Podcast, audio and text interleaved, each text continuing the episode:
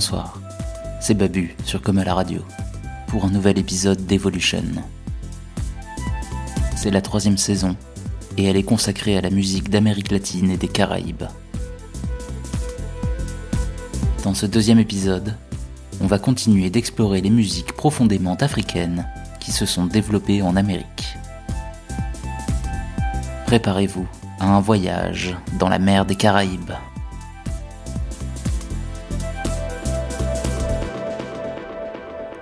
018.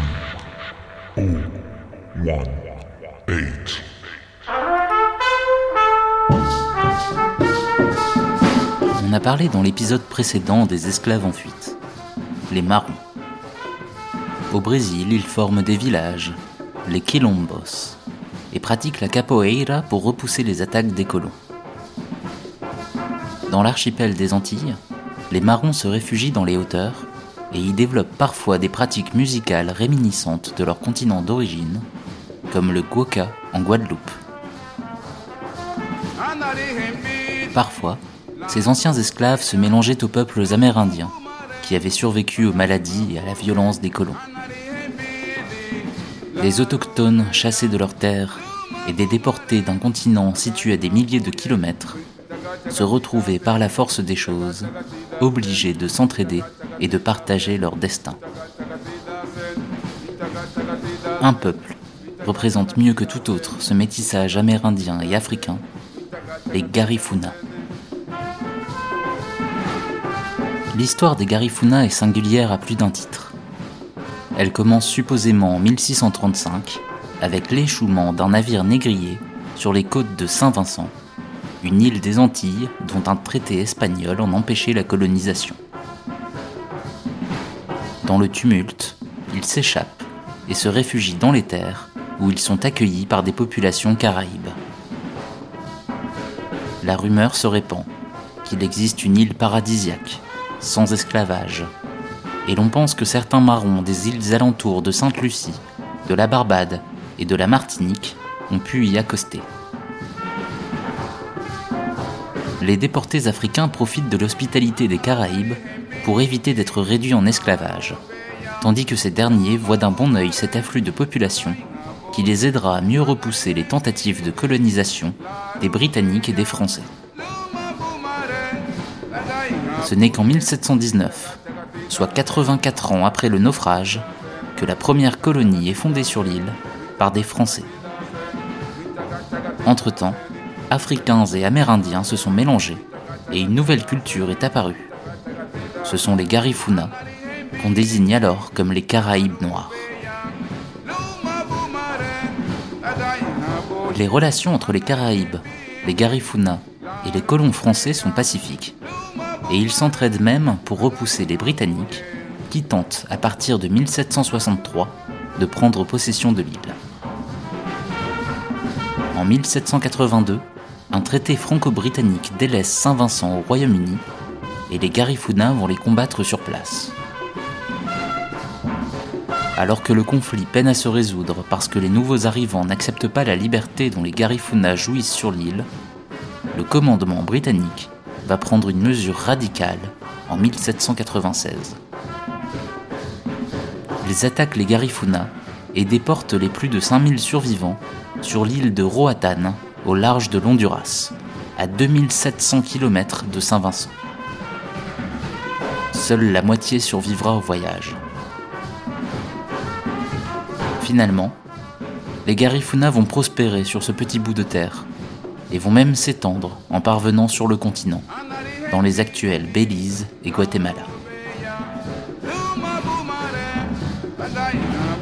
Aujourd'hui, on estime qu'il y a 600 000 descendants de Garifuna dans le monde, et ils représentent même 7% de la population totale du Belize. Leur influence culturelle en Honduras, au Guatemala et au Belize est énorme, proportionnellement à leur nombre. Car par le métissage afro-amérindien est née une culture singulière et originale qui a développé son propre langage, sa propre musique et ses propres danses. La musique garifuna a influencé considérablement celle de l'Amérique centrale. Et on reparlera dans un futur épisode de la punta, musique festive d'origine garifuna, qui connut un pic de popularité au début des années 90. Mais la musique folklorique des Garifuna est d'abord la paranda, musique mélancolique mélangeant tambours africains des déportés et guitares espagnoles déjà présentes en Honduras. Écoutons donc une paranda enregistrée en 2008 dans le cadre d'un projet de préservation sonore des chants féminins Garifuna nommé Umalali et dont le titre est Afaya Hadina, traduit en anglais par I Have Traveled.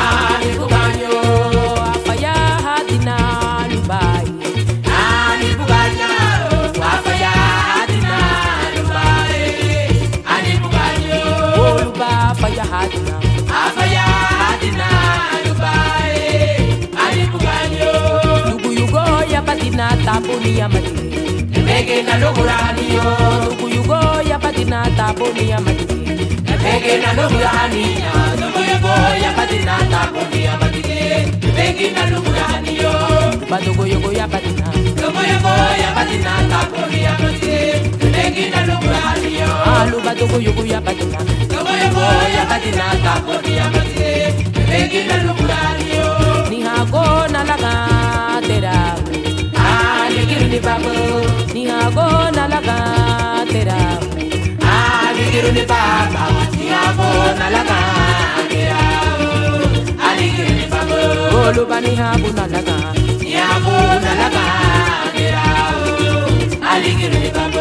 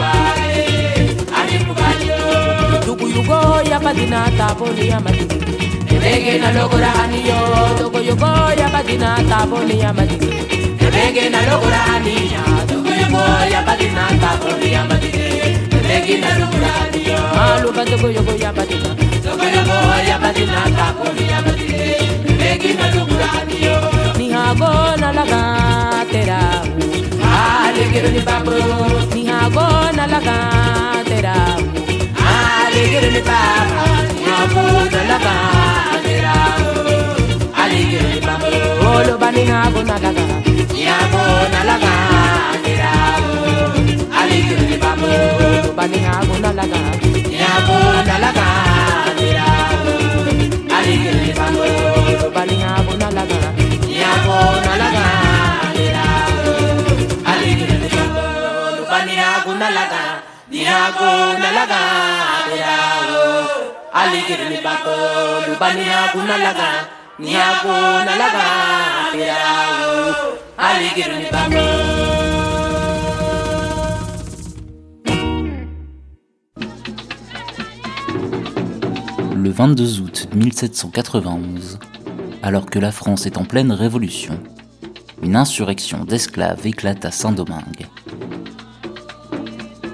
Ce sera la première victoire d'une longue lutte qui mènera à l'indépendance de la colonie en 1804, avec la victoire des révoltés face aux troupes de Napoléon.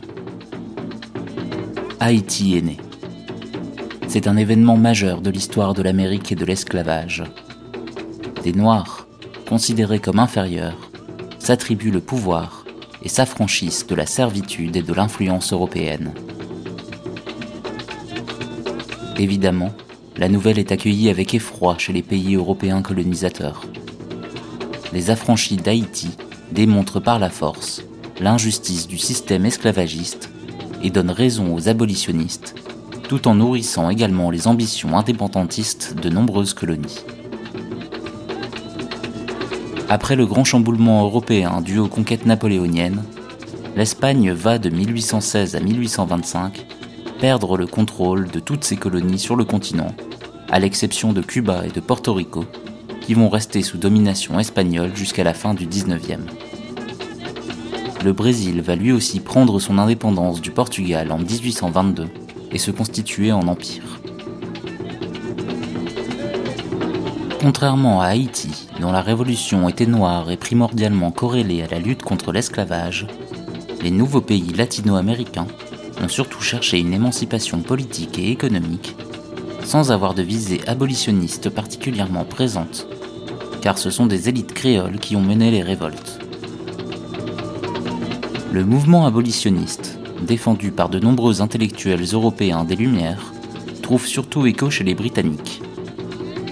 Le Parlement anglais vote une loi en 1807 qui interdit la traite négrière, après en avoir profité pendant plus de deux siècles et la marine britannique va alors progressivement faire office de police maritime en se donnant le droit d'arraisonner les navires négriers d'autres nations, quitte à rentrer en conflit diplomatique avec elles. En 1838, l'esclavage est aboli dans tous les territoires britanniques. La France suit dix ans plus tard. Et dans les années 50, la plupart des anciennes colonies espagnoles suivent le mouvement. Dans ces territoires, l'esclavage n'est plus l'atout économique qu'il était autrefois. L'exploitation de la betterave sucrière rend moins profitables les plantations de canne à sucre, tandis que les puissances britanniques et françaises se tournent vers l'Asie et l'Afrique pour l'exploitation de nouvelles richesses. Enfin, de nombreux immigrés européens arrivent aux Amériques, et il n'y a donc plus tant besoin d'esclaves. L'abolition est finalement décrétée aux États-Unis en 1865 à Cuba en 1886 et au Brésil en 1888. Si ce sont des élites créoles qui se sont battues politiquement pour arriver à l'abolition de l'esclavage dans la plupart des colonies et ex-colonies, il ne faut pas oublier que l'histoire de la traite négrière est aussi émaillée de révoltes d'esclaves, que ce soit dans les ports d'Afrique, durant les traversées et dans les plantations ce sont d'abord les esclaves noirs qui ont fait valoir leur droit à la liberté, avant que la question ne soit reprise par les abolitionnistes blancs. D'ailleurs, au-delà de leur liberté nouvellement acquise, les anciens esclaves restaient des sous-citoyens aux yeux des élites. De nombreux États sont restés ouvertement racistes après l'abolition et ne savaient pas comment gérer cette masse d'esclaves qui devenaient subitement des citoyens libres. Car à la fin du 19e siècle, l'Amérique est une mosaïque d'États jeunes qui ont besoin d'affirmer leur identité. Dans beaucoup de ces pays, on va d'abord tenter de rayer l'héritage africain des populations. Dans l'esprit de l'époque, être civilisé, c'est faire comme les Blancs.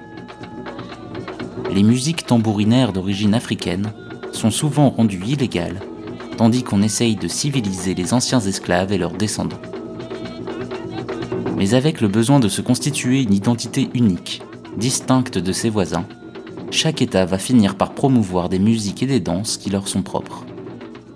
C'est le cas par exemple du tamborito, musique et danse nationale du Panama, aux origines profondément africaines.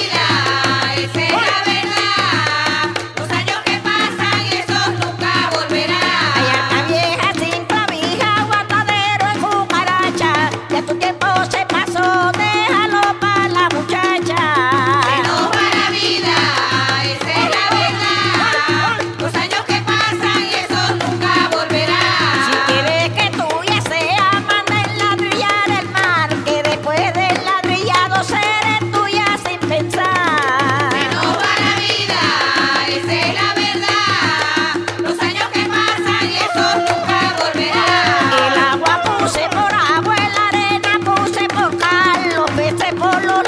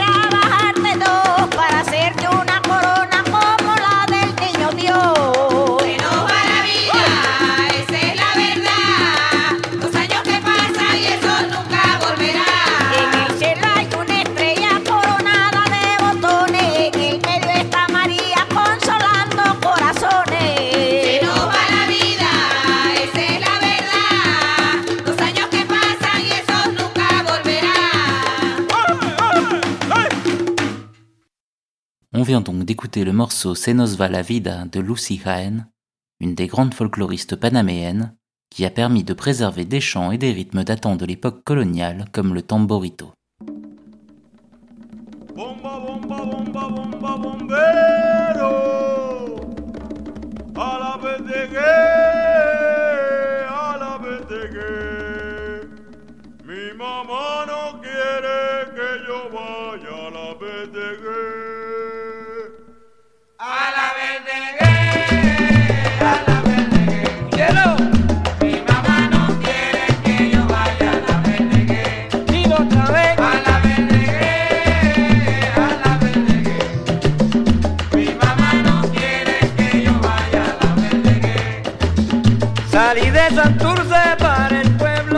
Beaucoup de colonies, les rythmes et les chants africains se sont mélangés à des instruments et à des danses européennes, comme sur l'île de Porto Rico, où deux genres musicaux frères se sont développés, la bomba et la plena. La bomba est une musique tambourinaire qui s'est développée dans les plantations comme moyen de communication, à l'instar du guoka guadeloupéen. D'abord perçue comme trop noire, trop primaire, la bomba s'est popularisée dans les années 60 grâce au percussionniste Rafael Cortijo qui mélangea ses rythmes à de discrètes instrumentations mélodiques inspirées de genres populaires de l'époque comme la salsa. C'est lui qu'on entend dans ce morceau A la Verdegue, sorti en 1970.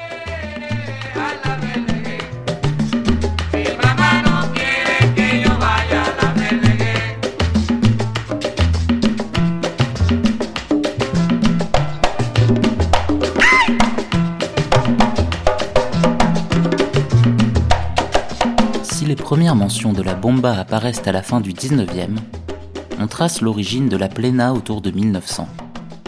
C'est une musique aux influences africaines et hispaniques, jouée sur les rythmes de la bomba et accompagnée la plupart du temps par un quattro, une petite guitare à quatre cordes. Comme la country aux États-Unis ou le calypso à Trinidad, la plena est au départ une sorte de journal chanté, une manière de raconter et de commenter l'actualité en musique. Elle remplit donc une fonction communautaire, et chaque membre du cercle est libre de participer par le chant et la danse, comme dans beaucoup d'autres musiques issues des traditions africaines. Rapidement populaire dans les classes les plus pauvres de la population, la plena a été d'abord rejetée par la haute société, et en 1917, une ordonnance interdit de la danser en ville. Mais avec un peu de whitewashing, elle devint tout à fait acceptable et représente désormais la musique folklorique des portoricains. Écoutons donc un enregistrement récent de Plena, ce magnifique Sueño Sueño du groupe Paracumbe, créé par des ethnomusicologues pour faire revivre la bomba et la plena.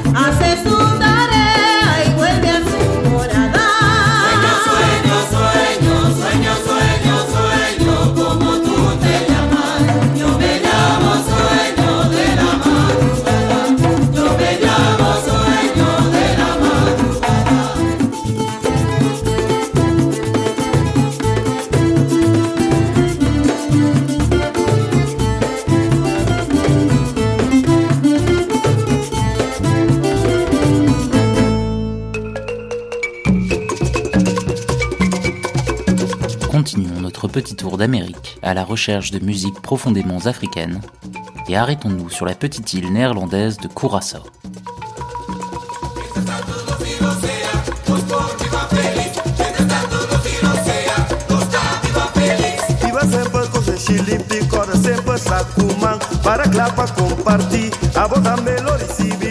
On oublie souvent qu'il n'y a pas que les couronnes espagnoles, britanniques et françaises qui ont colonisé les Antilles. Nombreuses sont les puissances européennes qui ont cherché à s'établir dans les Caraïbes pour s'y enrichir. Des Danois dans les actuelles îles Vierges américaines, des Suédois à Saint-Barthélemy, ou bien des Allemands au Venezuela. Les Pays-Bas, grande puissance commerciale et maritime de l'époque, avaient colonisé quelques îles dans les Caraïbes, et parmi elles, un archipel, les îles ABC, pour Aruba, Bonaire et Curaçao. Ces îles situées à quelques kilomètres seulement de la côte vénézuélienne ont une culture qui leur est propre, avec notamment leur langue, le papiamento, un créole qui mélange le portugais, l'espagnol et le néerlandais. C'est aussi à Curaçao que l'on peut voir des musiciens jouer la musique d'Izumbi, littéralement la musique des fantômes. On dit que c'était une musique que l'on entendait jouer depuis très loin, ce qui lui donnait un aspect irréel. Dans ce morceau intitulé Biba Feliz, une vie joyeuse, le groupe Isoko utilise le balafon, un xylophone d'origine ouest-africaine qui s'est répandu dans certains pays d'Amérique latine. On voit ici une influence africaine très marquée dans des musiques qui se jouent encore traditionnellement dans de petites communautés insulaires.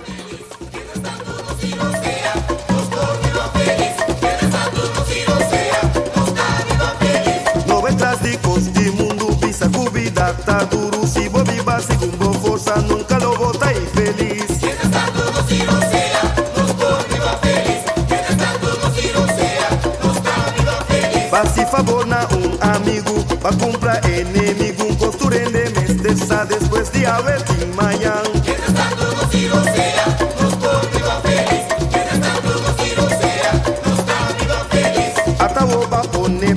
Anto queda mal mira. Granina sempre rabisa Dan que mundo tá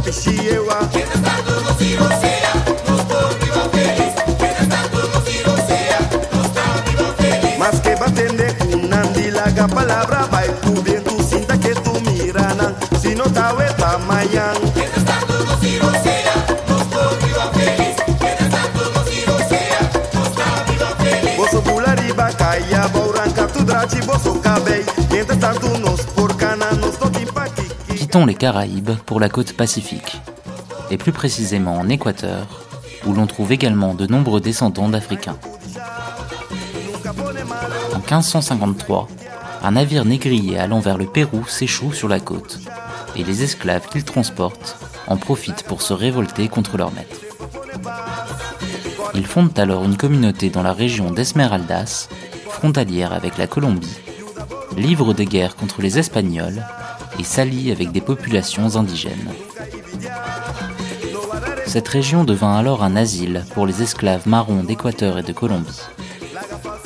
Aujourd'hui encore, la population d'Esmeraldas est constituée à 43% d'Afro-Équatoriens qui possèdent une culture bien particulière. Leur musique, reconnue au patrimoine immatériel de l'UNESCO, se caractérise par l'usage de la marimba esmeraldeña, un xylophone fortement semblable à celui de tribus ouest-africaines et qui est devenu le symbole culturel des Afro-Équatoriens. Écoutons un morceau traditionnel, Andarele, interprété par Papa Roncon et enregistré en 2000 lorsqu'il avait 70 ans.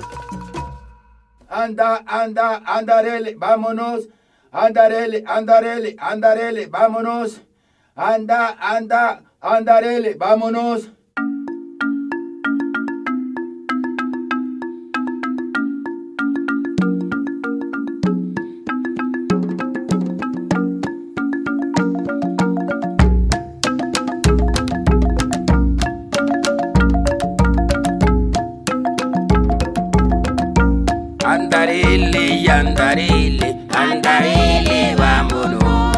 Andarele, andarele, andarele, vámonos. Qué bonita lucecita, andarele, vámonos.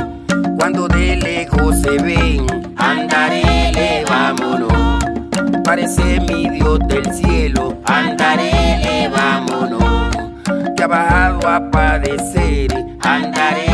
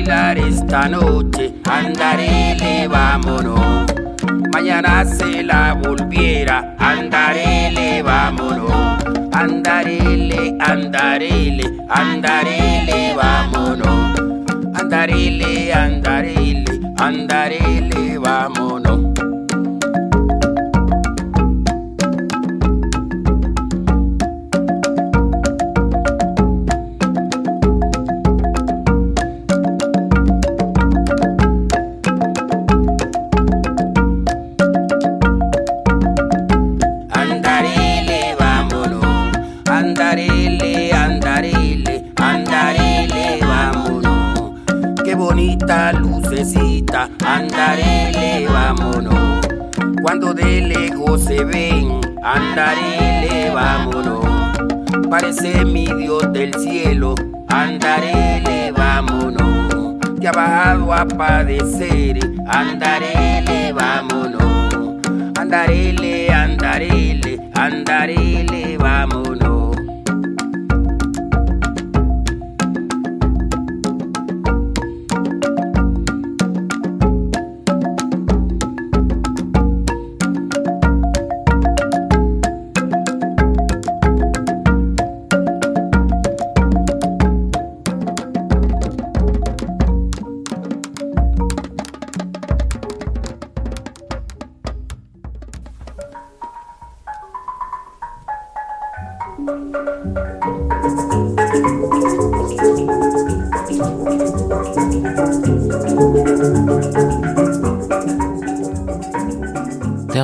Émission avec l'instrument qui fait invariablement penser à la douceur de vivre et à l'esprit carnavalesque des Caraïbes, le steel drum, littéralement tambour d'acier.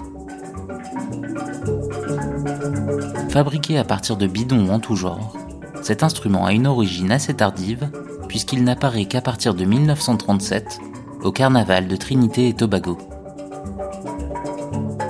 Les autorités trinidadiennes avaient déjà banni l'usage des tambours et des bâtons de bambou à cause des violents affrontements entre les différentes bandes du carnaval.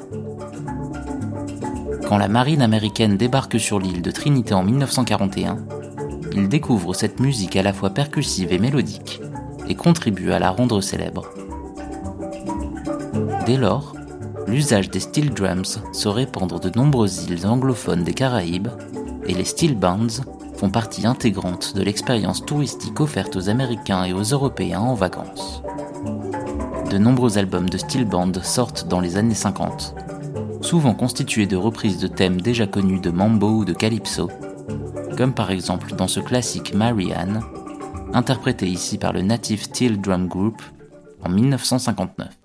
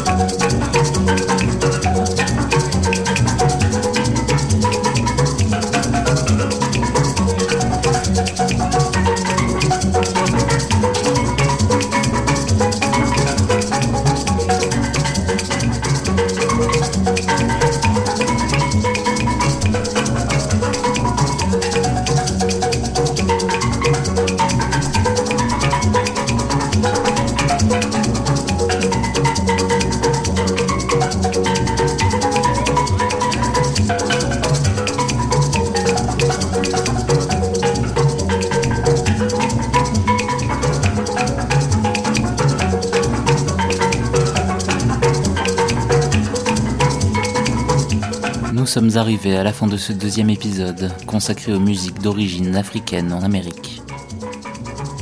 On retrouvera dans de nombreux épisodes de cette saison des musiques aux fortes influences africaines, que ce soit dans les musiques cubaines, haïtiennes, jamaïcaines, colombiennes ou brésiliennes.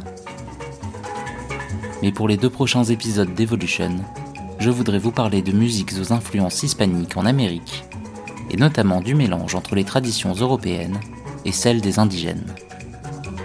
Rendez-vous donc dans deux semaines pour un épisode consacré aux musiques du Chili, de la Bolivie et du Pérou. C'était Babu, à très bientôt.